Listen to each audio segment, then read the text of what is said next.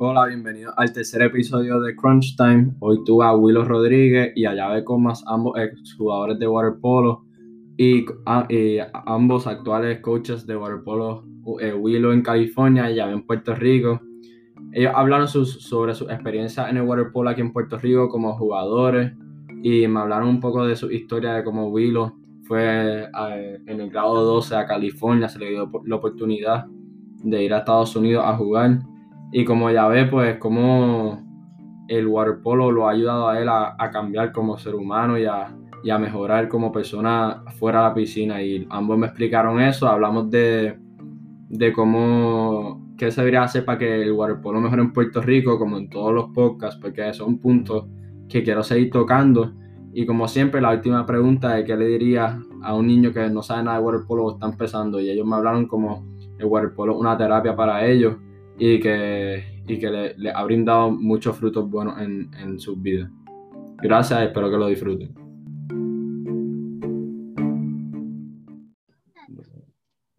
Hola, hola mi gente, eh, bienvenido al tercer episodio de Crunch Time. Estoy aquí junto a, a Willow Rodríguez y a Llave Coma, ambos exjugadores de waterpolo y actuales coaches de waterpolo. Eh, Willow es entrenador en California y Llave en Puerto Rico. Saludos muchachos, qué bueno que están aquí. Gracias por la invitación, eh, eh, Kai. Este, para mí es un honor estar aquí uh, dialogando sobre este deporte que tanto nos apasiona. Sí, claro, claro. Eh, está en mute. Gracias por la invitación. Buenos días. Sí, buenos días. Pues quería empezar pues que nos cuenten un poquito de su historia en el waterpolo. Obviamente ustedes son dos personas con mucha experiencia en este deporte y, y, y son bien reconocidos en Puerto Rico y pues pues quiero empezar con, con, con Willow. Cuéntanos un poquito de tu historia en el waterpolo, cómo empezaste y todo eso. Yo empecé en el club del Escambrón cuando había piscina, ya esa facilidad no existe, y empecé eh, eh, tomando clases de natación. Eh, y entonces un día vi una bolita amarilla y así mismo me salí del agua, llamé a mi mamá a ver si me daba permiso a intentar ese deporte nuevo. Y una vez este, lo intenté, me enamoré de él. La piscina del Escambrón se cerró y todos los jugadores que habían ahí se tuvieron que ir. Y este, después de ahí caí en Capajra Country Club, cogí a la guagua para llegar a Capajra y en Capajra eh, jugué la categoría de 13 y menos un año. Ese club dejó de existir y después acabé en Loyola, donde jugué eh, hasta que me fui al cuarto año en California. Eh, esa etapa juvenil sí llegué a jugar eh, igual que ya ve en, en, las selecciones juveniles de Puerto Rico de categoría. Y cuando surgió la oportunidad de irme a California a estudiar mi cuarto año, la tomé. Era una buena idea, aprender el inglés y también tomar una oportunidad para que coaches americanos te pudieran ver. tomé el SAT eh, a pesar de que tenía cuatro puntos, siempre fui un estudiante bueno. En el SAT me fue mal porque yo estudié toda mi vida en escuela pública y el inglés era un poquito difícil. Y entonces eh, fui en, eh, en, el 98, acabé en un junior college que se llama West Valley College, que es donde soy actual entrenador ahora mismo. Y me los recomendaron otros jugadores de Puerto Rico, entre ellos Omar Pagán y Jerry Vega. Me dijeron que era tremendo sitio y acabé con, un tremendo coach. Y de ahí, después de los dos años, eh, me transferí a Pepperdine, eh, que fue donde jugué, eh, con el coach olímpico de Estados Unidos en las Olimpiadas del 2008 en Beijing y 2012 en Londres. Y tres años después de que me gradué, me contrataron como asistente y estuve allí alrededor de 10 años.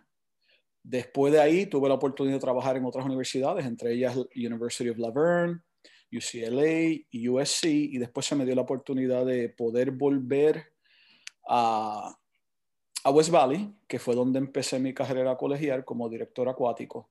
Como jugador, después de Pepperdine solamente volví a jugar un torneo más, que fue en el 2004 eh, para el preolímpico, la única vez que se ha ido a un preolímpico eh, eh, con Puerto Rico y eso fue en Río de Janeiro, Brasil, para tratar de cualificar para el 2000, las Olimpiadas de Atenas en el 2004.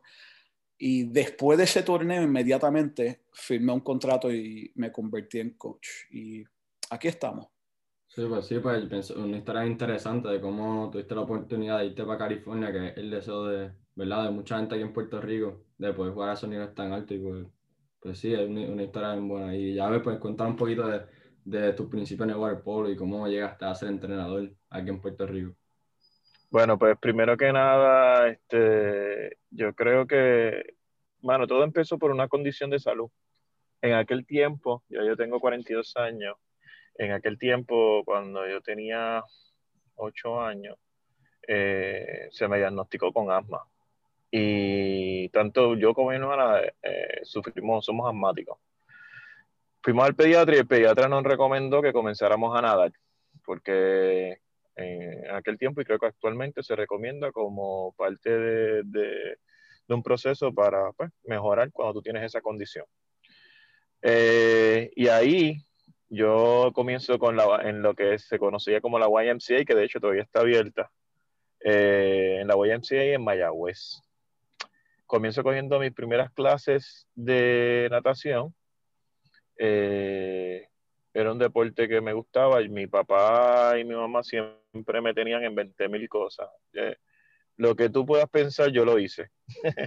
yo bailé, yo eh, hice poesía, yo reclamé poesía, yo eh, bailé bomba y plena, yo hice de todo. Porque mis papás siempre se enfocaron en que yo tuviera actividades seculares a la, a la escuela, a, lo que es verdad, lo normal. Y ahí entonces yo caigo en lo que es el, el, la narración, ¿verdad? Y comienzo con lo de la enfermedad que me llevan allí. Y de ahí pues tuve la oportunidad de, de, ver lo que era el deporte. La YMCA era una piscina de 25 yardas, de 25 yardas. Y por lo tanto pues no había, el espacio era bien reducido para que las, pues, las personas pudieran jugar. Y, pero sin embargo el equipo de Mayagüez siempre fue un equipo contendente en, en esto del, polo acuático, por lo menos para mi generación. Entonces ahí me, me inicio en el waterpolo Curiosamente, cuando yo comencé waterpolo, yo estaba con, eh, nadaba, pero mis tiempos no eran quizás los mejores. Eh, y, en aquel tiempo nadar era requisito. Eh, tú tienes que nadar para poder jugar el polo, básicamente. y pues mi natación era mucho mejor, digamos, que mis capacidades o mis skills, ¿verdad? Del waterpolo, que fueron desarrollándose poco a poco. Cuando yo comencé jugando, eh, lo cual no muchas personas entienden y ahora como entrenador yo trato de explicarlo y, y, a veces es difícil para que los padres y los mismos jugadores acepten. Yo jugaba 10 segundos a 20 segundos en cada partido. Y yo estoy hablando que yo soy de Mayagüez y yo tenía que hacer un viaje de dos horas. Yo no, mi papá. Para que eh, yo jugara de 10 a 20 segundos y a veces ni jugaba. Pero en vez de eso ser una limitación, como hoy en día muchas personas se quejan por eso, para mí eso fue eh, una, una oportunidad de yo demostrar que yo merecía jugar más. Año próximo eh, comienzo a practicar más, eh, sobre todo la natación, comienzo a, enamorarme del deporte, comienzo a hacer el trabajo fuera del agua. Cuando yo trabajo fuera del agua, yo tenía mi bolita, yo jugaba con mi bolita, este, y poco a poco me fui desarrollando hasta que eventualmente, pues, me convertí en un buen jugador y tuve la oportunidad de, al igual que Willow, que de hecho eh, hacer selección nacional por muchos años juvenil y hasta participar con el mismo Willow, eh, y viajar y, y jugar, jugar eh, y exponerme. yo estuve jugando hasta recientemente, pero yo comencé mi selección de adulto en el 2002, 2002 fue, en el 2002, creo que fue. Eh, con mi primera, 2002 fue mi primera selección de adultos, sí. Y de ahí entonces comencé a seguir haciendo eh, selecciones de adultos y pues termino, luego de, un largo tramo, eh, me, me, me, interesa pues yo devolver lo que el deporte hizo por mí y de ahí es que entonces que yo me empiezo, empiezo a entrenar a muchachitos y comencé en el equipo de, de Río Piedra en lo que era el equipo de la UPR, que desafortunadamente ya ese equipo no existe. Eh, y de ahí empecé a desarrollarme como entrenador a temprana edad. Yo te diría que yo a, los 30, 32 años comencé a ser entrenador. Eh, y de ahí entonces me desarrollé. Eh, para mí el, deporte fue una gran opción y convertirme en entrenador ha sido el alcanzar una meta aún mayor que la, que la misma que fue tener la oportunidad de representar a, Puerto Rico, porque el devolver lo que el deporte hace por ti, independientemente del deporte que tú hagas, pues es, una oportunidad única. Y así es como me, me adentro al waterpolo. Ya llevo varios años representando a Puerto Rico como entrenador. He tenido la oportunidad de ver muchachos crecer y para mí eso siempre es, el, mi mayor satisfacción. Sí, claro, y creo que eh, algo bien importante ahí, que dijiste que cuando tú juegas 10 a 20 segundos por juego, que no te quitaste nunca, siempre seguiste adelante y pienso que eso es algo importante que mucha, muchos jugadores no reconocen, pues, no solamente en el waterpolo, pero en otros deportes que se molestan o se frustran. Claro, claro. Estoy totalmente de acuerdo porque nosotros tenemos, como seres humanos, tenemos un sentimiento de, de, que no, y, y, eso tiene que ver con nuestra educación y a veces por, por la mala impresión o por nuestro entorno, de que nosotros merecemos algo. Bueno, las cosas tú no te lo mereces. Eh, hay cosas, ¿verdad?, que, que pues te caen, llegan, que son, eres agraciado y te llegan, pero muchas de las cosas, por lo menos en mi caso particular, eh, desde, la, desde donde yo vengo, que yo vengo eh, de una, ¿verdad?, a nivel social bajo, casi media baja o baja media, debería decir, este, ese sentido de que tú debes alcanzar algo, mano, eso debe estar presente en todo, porque no solamente en el deporte, en la vida, en la vida, punto. En la vida tú vas a tener muchas cosas que se te van a meter en el medio o, o limitaciones por diferentes razones y tú tienes que tomar, tú tienes dos opciones. O tú dices, te quitas, o tú dices, mano, ¿qué yo puedo hacer mejor para esto? Y eso no quiere decir que lo vas a hacer bien, eh, pero por lo menos te das a la tarea de, de tratar de ser mejor.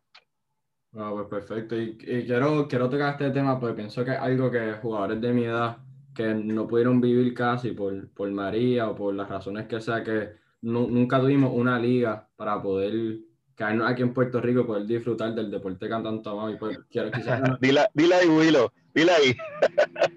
que nos explicara un poco de cómo era la liga aquí en Puerto Rico, así, cuántos juegos tenían, cuántos, cuántos equipos habían y eso. Pues este, yo te puedo decir que la primera final que yo vi, eh, yo soy dos años menor que Yahvé, eh, era entre Mayagüez y Escambrón. Como dijo Yahvé, Mayagüez tenía unos equipos este, extraordinarios, un talento inmenso. Y yo recuerdo, Yahvé, corrígeme, yo recuerdo que Loyola tenía equipo, Escambrón tenía equipo, Mayagüez, Ponce, Cagua, Crown Hill, Capajra, yo llegué a jugar en Capajra, eh, Yahvé llegó a cochar en la UPR. Yo te diría que en las categorías menores siempre habían consistentemente por lo menos ocho equipos. Eh, también te puedo decir que dependiendo de tu edad y tu este, habilidad, si eras bueno y, tenés, y tú jugabas 11 o 10 y menos, podías jugar en el equipo de 3 y menos también. Eso significaba que si tu equipo de 11 o 10 y menos tenía juego a las 9 de la mañana y 13 y menos jugaba a, las, a la 1, ese día tú ibas a tener dos partidos y uno de los juegos iba a ser en una categoría mayor donde te ibas a desarrollar. Yo te puedo decir que cuando yo llegué a Loyola, eh, ellos tenían dos equipos seniors. Y el equipo A, pues estaban los, los de la edad de esa, de, esa categoría y la mayoría de ellos jugaban ya en la selección y el equipo B eran los juveniles, los muchachos jóvenes eh, que, que querían seguir desarrollándose y yo jugué senior teniendo 13 años y este, en otras palabras, la categoría senior, que era la mejor categoría en aquellos entonces, eh, la mayoría tenían dos equipos. Yo me acuerdo que Aguas tenía dos equipos, me acuerdo que Escambrón llegó a tener dos equipos. Mayagüez ganó muchos campeonatos en esa categoría, Loyola, y esa era la diferencia, que tú jugabas, ibas y jugabas en tu categoría, la de tu edad, y si tenías la oportunidad de jugar en el equipo mayor, que muchos de nosotros lo hicimos, Eh, a veces habían fines de semana donde tú jugabas cuatro y cinco juegos. Eh, e, eso es lo más que yo recuerdo, que había una variedad de equipos, se viajaba, yo llegué a ir a Mayagüez ah, muchas veces, Ponce, y había mucha oportunidad. Y voy a dejar que mi compañero Llave hable de su experiencia también. Mira, definitivamente en el pasado el, el, waterpolo era, tenía otra dimensión. Eh, la participación era mayor y, y, son muchos los elementos que se han dado para, para el cambio que estamos viviendo hoy día. Por ejemplo, eh, la federación tenía un tiempo muerto en la natación donde básicamente en ese tiempo muerto se jugaba polo. Eh, y eso ayudaba a que atletas que nadaban, pues sacaran de su tiempo y, jugaran waterpolo. En adición a eso, el nivel competitivo, mano, eh, había muchos equipos, muchos equipos, Kai, eh, y, y, como dice, como dice Willow, o sea, nosotros teníamos la oportunidad de, de, de Willow, y es que muchos de mi generación eh, ¿verdad? Yo le llevo dos años a Willow, pero muchos de nosotros tuvimos la oportunidad de jugar en nuestras en jugar más de una categoría.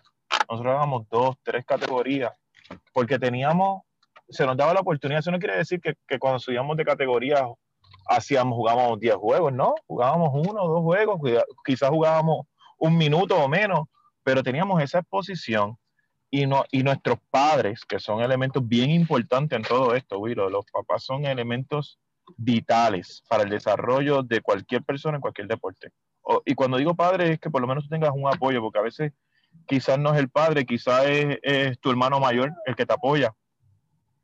Eh, pero tienes, necesitas esa, esa persona que te apoye. Y, y el waterpolo pues era otra cosa, era, era, era el tú ver a los papás en Willow, eh, eh, Kai.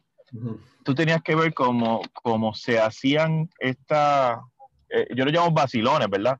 Pero los papás se vivían lo que los atletas vivían dentro del agua. Y era una cosa espectacular, espectacular, porque tú veías que los papás con sus panderetas, eh, eh, haciendo bulla de un lado a otro, y, y, pero era amigable, claro, como todo deporte, siempre son encontronazos fuertes, pero era, era un ambiente competitivo y amigable, donde, y eso mismo nutría para que cuando tú fueras a la selección, mano, la participación en la selección hoy día es, si yo no hago el equipo, yo no quiero practicar, mano. En mis tiempos llegaban 25, 30 personas y, y aunque te cortaran, tú querías seguir practicando porque, porque había un honor detrás de lo que estabas haciendo. Eh, y había ese principio de que todos estábamos unidos, de que, eh, no sé, esa confraternización era a otra escala. Y yo creo que esos son cambios que, que hacen del, del, del, deporte algo diferente hoy día.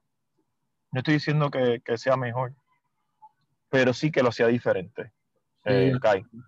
Yo estaba hablando con Andrés García, un compañero mío de waterpolo aquí en Puerto Rico, y estábamos hablando sobre qué eran las cosas buenas de estar en Puerto Rico. Y, y obviamente no hay liga ni, ni nada, ni, ni, tenemos competencia ni nada, pero dijimos sí que era, era, era bien bueno que, que como es una comunidad tan pequeña, pues cuando nos juntábamos para la preselección, éramos como una familia allá, que, no es como Estados Unidos, que siempre hay jugadores nuevos cada semana y siempre están jugando diferentes equipos, pues ya como todos nos conocemos, todos, pues que teníamos un buen team chemistry, que podíamos este, vacilar también y pasarla bien Sí, eh, eh, eh, eso, eso es cierto, ¿sabes? Ese, es que, mano, el, deporte y yo creo que Will está de acuerdo conmigo en esto. El deporte es dentro y fuera del agua. Kai, el deporte. Eh, tus mejores amigos los vas a hacer en el deporte. Punto. Punto. No, yo no tengo la menor duda de eso. Tú, las personas con las que vas a compartir experiencia única va a ser a través del deporte, siempre y cuando te, te, te, te concentres en eso. Y el deporte te abre muchas puertas, te da muchas oportunidades. Mira, mira lo que contó Willow. Willow es dentro del polo, ¿sabe? Willow es, la, trayectoria de Willow es admirable. Él fue el puertorriqueño, coachó equipo de, de, gran trascendencia en, en, el waterpolo americano, ¿sabes? Y eso son cosas que, que solamente cuando tú te, te, vives el deporte puedes, puedes tener estas oportunidades. Te ayuda a crecer, igual que Willow.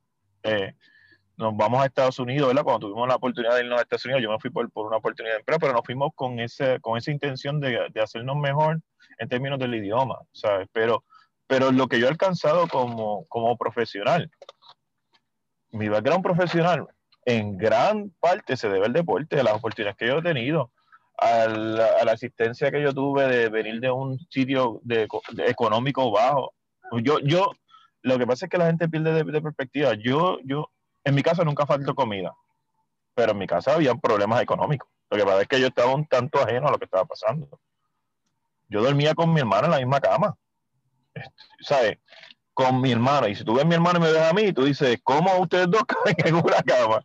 Y yo dormía en la misma cama con mi hermano.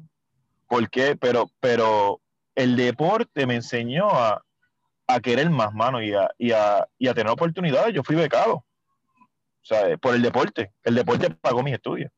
O sea, que son, son cosas que, que esa mentalidad y los tiempos cambian, las condiciones cambian, pero el, el, el, el entorno del deporte en la vida de cualquier persona eh, transforma, punto, transforma. Sí, claro, y pienso que también la disciplina que, que te da el deporte y esas prácticas claro. te ayudan a, a, claro, claro. Que eso es algo que, que no mucha gente tiene fuera, fuera de los deportes y cuando después de waterpolo ya a este nivel uno lo coge más en serio que, que otros deportes que va a, a, a, vacilar con tus amigos, esto es más, más, como más serio, así que uno quiere seguir mejorando y poder llegar al próximo nivel. Sí. Ya había mencionado algo bien importante, es verdad, este, yo todavía me acuerdo de un torneo donde eh, jugamos, ya fue compañero mío, creo que nos llevaron a Fordham, a Nueva York, y si mal no recuerdo, ya ya estaba ejerciendo su profesión, y corrígeme si estoy mal de... Sí, sí, estás correcto, no, estás correcto. Ya, ya él vivía en Estados Unidos, y acuérdate, esa fue una de las puertas que le trajo el deporte, y lo otro que ya está diciendo que es bien importante, eh, esa necesidad y esa disciplina que el deporte le enseñó, eh, pues lo, lo, lo, ayudó a tratar de conseguir esos goles. Eh, tú sabes, de lo que Yahvé está hablando, eh, habemos muchos calles. O sea, yo, igual que Yahvé, sí, tú ves al hermano y ellos dos compartiendo una cama, son hombres inmensos. Eh, yo vivía en un apartamento de una habitación donde mi hermana, mi mamá y yo eh, dormíamos en el mismo cuarto. Y entonces, sí te enseña disciplina y lo otro que yo me acuerdo del deporte era que era una terapia. ¿sabes? Oh. al agua, a mí se me olvidaba que, pues, mano, que, que a lo mejor ibas a usar zapatos que cuando llovía se te mojaban los pies. Y eso, eso para mí, yo creo que fue lo más grande, que era una terapia. Por eso yo quería ir a, a la, no quería faltar a las prácticas. ¿sabes? Eh, y cada vez que viajabas, hacías una amistad, una experiencia bonita. Pero lo que yo me acuerdo de esa etapa de mi vida era que el waterpolo era, era una terapia.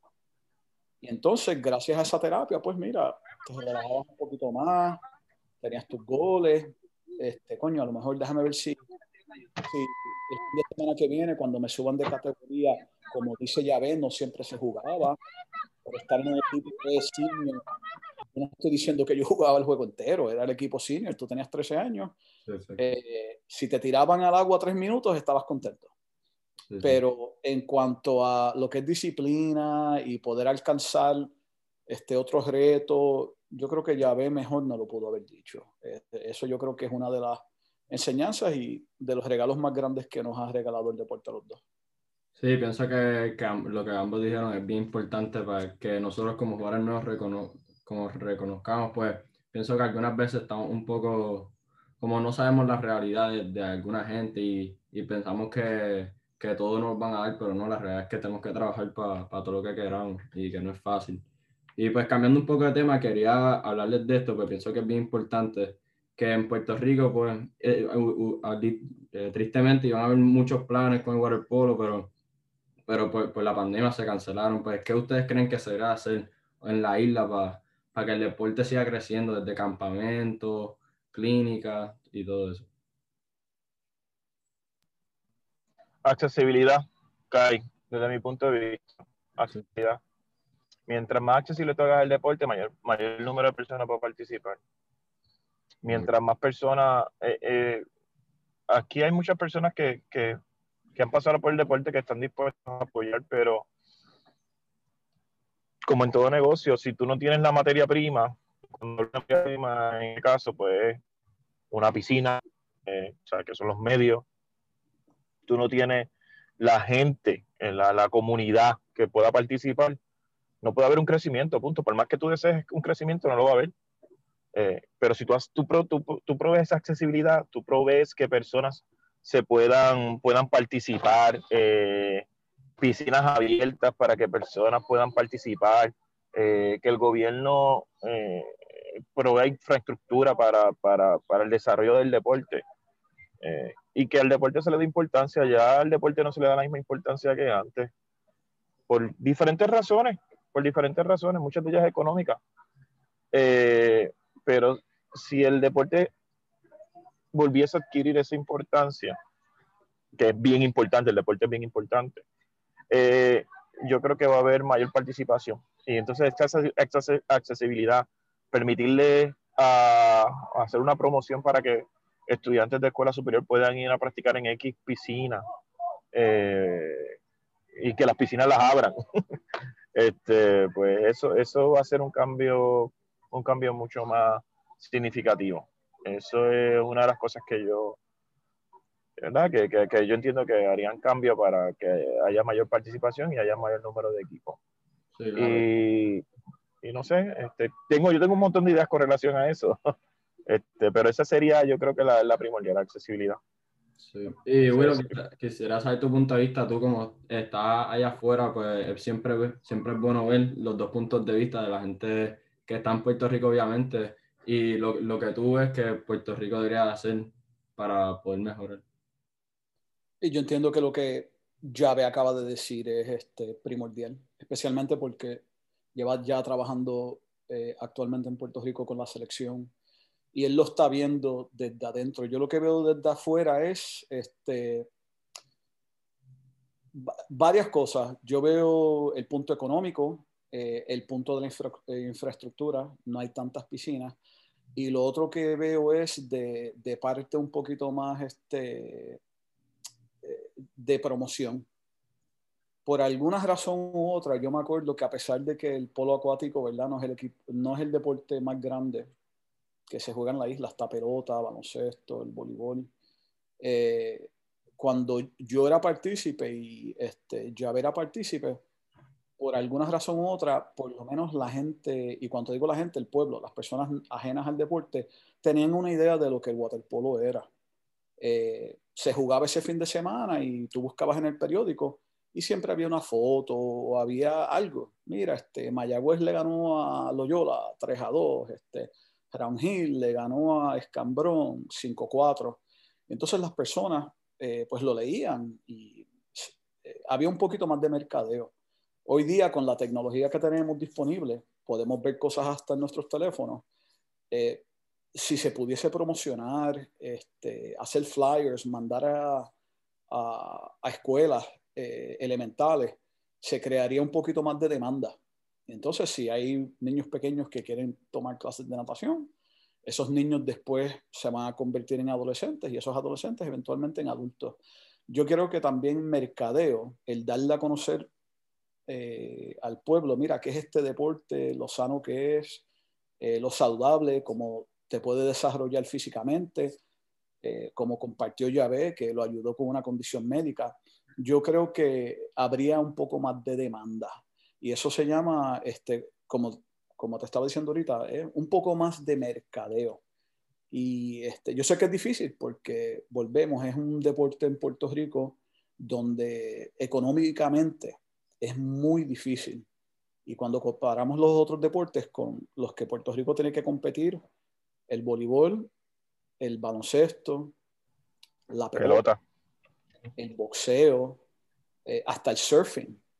Son deportes, o sea, en voleibol yo no me tengo que ir de la isla, me puedo quedar y dormir en mi casa y si soy bueno, obviamente, yo puedo jugar en la liga superior de voleibol y este, puedo ganarme algo. Y eso es lo que yo veo que es un poco difícil, viendo desde afuera si se creara un poco más de mercadeo donde los niños pequeños están creando esa demanda. Mira, mami, papi, ¿me puedes poner en clases de natación? Eh, ah, ¿y qué es eso? Veo a alguien pasando una bolita amarilla. Eso es lo que yo veo eh, acá afuera, que sí promocionan el deporte y a pesar de que no todo el mundo es partícipe, si tú le preguntas a una persona, mira, ¿tú sabes lo que es el waterpolo? La mayoría te va a decir que sí. Eso es lo que, eh, lo que yo diría. Claro, claro. Buen punto. Oye, pues para concluir esto, pues la última pregunta que se le ha preguntado a mi, como a la otra gente que ha estado en este podcast, pues ¿qué le diría a un niño que no sabe lo que es el deporte o alguien que está empezando el deporte? Eh, pienso yo, Willow. Sí, por favor, coach. Mira, eh, y yo creo que, que y, con esto, ¿verdad? Yo creo que, el mensaje que a mí siempre me gusta llevar, y tú, Kai, que has pasado por mis manos, sabes que para mí el deporte es vital. Y, yo tengo una filosofía. Mi filosofía es que yo no creo mejores atletas, yo creo mejores seres humanos. Eso sí, y tú, las, tú, tú me has visto, ¿verdad? Has visto cómo eh, yo trabajo cosas que no necesariamente tienen que ver con el deporte, porque para mí es importante el que tú te desarrolles como ser, como ser humano. El deporte es una gran herramienta para eso. ¿okay? Es la herramienta para eso. El deporte a ti te, te despega, te sirve de terapia, como dijo Willow, que yo creo que, que no lo pudo haber dicho mejor. Eh, aún de adulto, yo he tenido mil, como profesional, mis situaciones. Yo llegaba a la piscina y puff, se acabó el problema. Esas dos horas que estaba entrenando era como que mi tiempo. Eh, y si una persona se quiere iniciar en cualquier deporte, eh, debe entender que, el deporte es una herramienta que va a cambiar su vida. Y la va a cambiar para ser una mejor persona. Eh, para tú tener herramientas para, para poder sobrevivir a un mundo que no necesariamente es color de rosa, que no todo es dado, que tú tienes que entender que a veces vas a tener éxito y que a veces vas a fracasar. Que tienes que entender que aunque tú quieras algo bien brutal, a veces no lo vas a poder alcanzar, pero la satisfacción de tú haberte entrenado, pasar por el fuego, es el mejor, la mejor recompensa que tiene de esa trayectoria. Y esos son elementos que un niño y una persona que se quiere iniciar en cualquier deporte debe tener, debe, debe considerar ¿verdad? cuando empieza el deporte las oportunidades de viajar, las oportunidades de ampliar tu entorno, las oportunidades de conocer el mundo. Si ya ve cómo no hubiese salido a Puerto Rico, ya hubiese sido otra persona y quizás ni de provecho. Así mismo yo lo digo, quizás ni de provecho. Pero el yo poder exponerme a otras situaciones, pues me hacen, me hicieron a mí ser una mejor persona y tener este, una visión más, más holística de lo que yo quiero para mi vida y lo que yo quiero para aquellos que están alrededor, mío. Eh, mi mayor recompensa como, como coach no es, claro que es ganar medallas, por supuesto, pero yo hoy día, todos los años siempre hay alguien que pasó por mis manos y siempre me escribe algo. Y eso, esas cosas yo las atesoro más que cualquier medalla. Porque yo sé que de alguna manera yo hice mi trabajo de transformar por lo menos una persona. Y de eso se trata, de, de, de, de, tú estar en el deporte para tú crecer como ser humano, de estar en el deporte para tú convertirte en una mejor persona, para tú tener la oportunidad de representar a tu país, para tener la oportunidad de representar a tu familia. El deporte es una herramienta y es una herramienta que está ahí, que deberíamos utilizarla. Y el waterpolo, sobre todo, por la complejidad del deporte, que es en un medio que tú no dominas. No es lo mismo tú estar corriendo sobre un piso que estar metido en el agua, que sabes que te puedes ahogar. Eh, es un medio que, no es natural, es un medio que no es natural, esa es la palabra. Para nosotros seres humanos que estamos viviendo en, el suelo. Y, el dominar dentro de, de ese medio y las experiencias que tú tienes dentro de este deporte, ¿verdad? Que es un deporte colectivo, son únicas. El deporte, el que juega waterpolo, tiene por necesidad el enamorarse del mismo a pasar. Si tú juegas polo en algún momento, te vas a enamorar del deporte. quizás no, no, no, no, no te caigas, no caigas completamente enamorado y este es el único deporte que quieres jugar, pero yo te voy, a te voy a asegurar que una vez tú participas dentro del waterpolo, vas a ver los beneficios del mismo y vas a querer continuar participando de lo que es el deporte. Punto. bueno, con eso te dejo, Willow. Wow, este, ¿cómo, cómo seguir después de lo que Javé dijo ahí? Este, yo entiendo que sí. Eh, 100%. El 100%. En cuanto a ser coach, ya yo estoy también en esa edad, igual que ya ve, donde tienes atletas que te escriben después de, de, haber pasado por tus manos, mira, coach, me estoy casando, coach, estoy teniendo un hijo, y es bien bonito eh, escuchar de ellos, pero también de sus logros personales como atléticos, desde haber tenido ya atletas que han ido a Olimpiadas y que han ganado medalla de oro, hasta atletas que te vuelven a llamar y te dicen, mira, coach, este, me, acaban de, me acabo de convertir en vicepresidente en mi compañía. Eso es todo bien bonito eh, cuando eres coach y ellos te incluyen en eso, porque pues eh, eventualmente tú entiendes que tú los ayudaste a alcanzar esa meta. En la parte técnica, eh, cuando nos preguntaste, Kai, que tú les recomiendas a un atleta joven, yo sabiendo lo que sé hoy, este, yo estoy bien agradecido de que cuando yo era joven como tú, Kai, nos trajeron a California a jugar. Ya estaba, eh, estábamos todos y nada, le preguntamos a jugadores un poquito mayores, mira, para llegar ahí, ¿qué, ¿qué, yo tengo que hacer? Y lo primero que me dijeron fue, tienes que nadar. Y como tú sabes, a nosotros los waterpolistas, a lo mejor la natación no nos gusta mucho, pero rápido me di cuenta que sí, que que la natación, o sea, el juego de polo acuático es un juego para nadadores. Y como dijo Llave, que a lo mejor cuando éramos jóvenes no teníamos los tiempos de hacer selecciones en, natación, eh, teníamos el tiempo adecuado para jugar en una selección de polo acuático. Muchos de los atletas con, lo que, con los que yo hablo eh, me preguntan eh, mira, coach, ¿qué necesito, ¿qué necesito hacer para poder jugar en Pepperdine o en UCLA? y lo primero que yo les digo es, mira, ve a la práctica de natación. Y por alguna razón u otra, eh, yo he visto ese cambio que volvemos cuando ya y yo éramos jóvenes, se jugaba la temporada de, de polo y cuando se acababa la temporada nos íbamos a nadar. Los fines de semana íbamos a, ¿verdad? A tratar de hacer la selección, pero durante la semana eh, íbamos a nadar.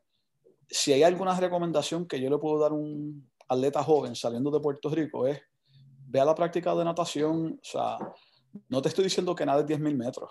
Después de que tú hagas tu práctica, ah, la práctica empieza a las 5 y acabas a las 7, tú vas a estar bien. Esa base se necesita y te lo puedo decir eh, porque lo viví en, carne propia. Eh, nada, esa primera práctica en Pepperdine, cuando dijeron a línea, vamos a hacer 10-200 a esto, eh, pude llegar. ese es el consejo técnico que yo le daría a un atleta joven con expectativas de jugar fuera, continuar su carrera fuera de Puerto Rico. mira, ve, ve a tu práctica de natación. Pues, muchas gracias por los dos por estar aquí. y Pienso que dijeron cosas que le abrieron, me abrieron los ojos a mí también y, y pienso que a, mucha, a mucha gente que tal vez escuche este podcast y, y nada, pues le agradezco a los dos por gastar un poco de su tiempo para estar aquí conmigo y poder hablar. Claro, pues muchas gracias. Para mí un placer, Kai, siempre. Que estés bien. Y mucho éxito a ti y a todos los que escuchen este podcast. Muchas gracias. bien un honor y, buena suerte con tu podcast. Un abrazo, Willow.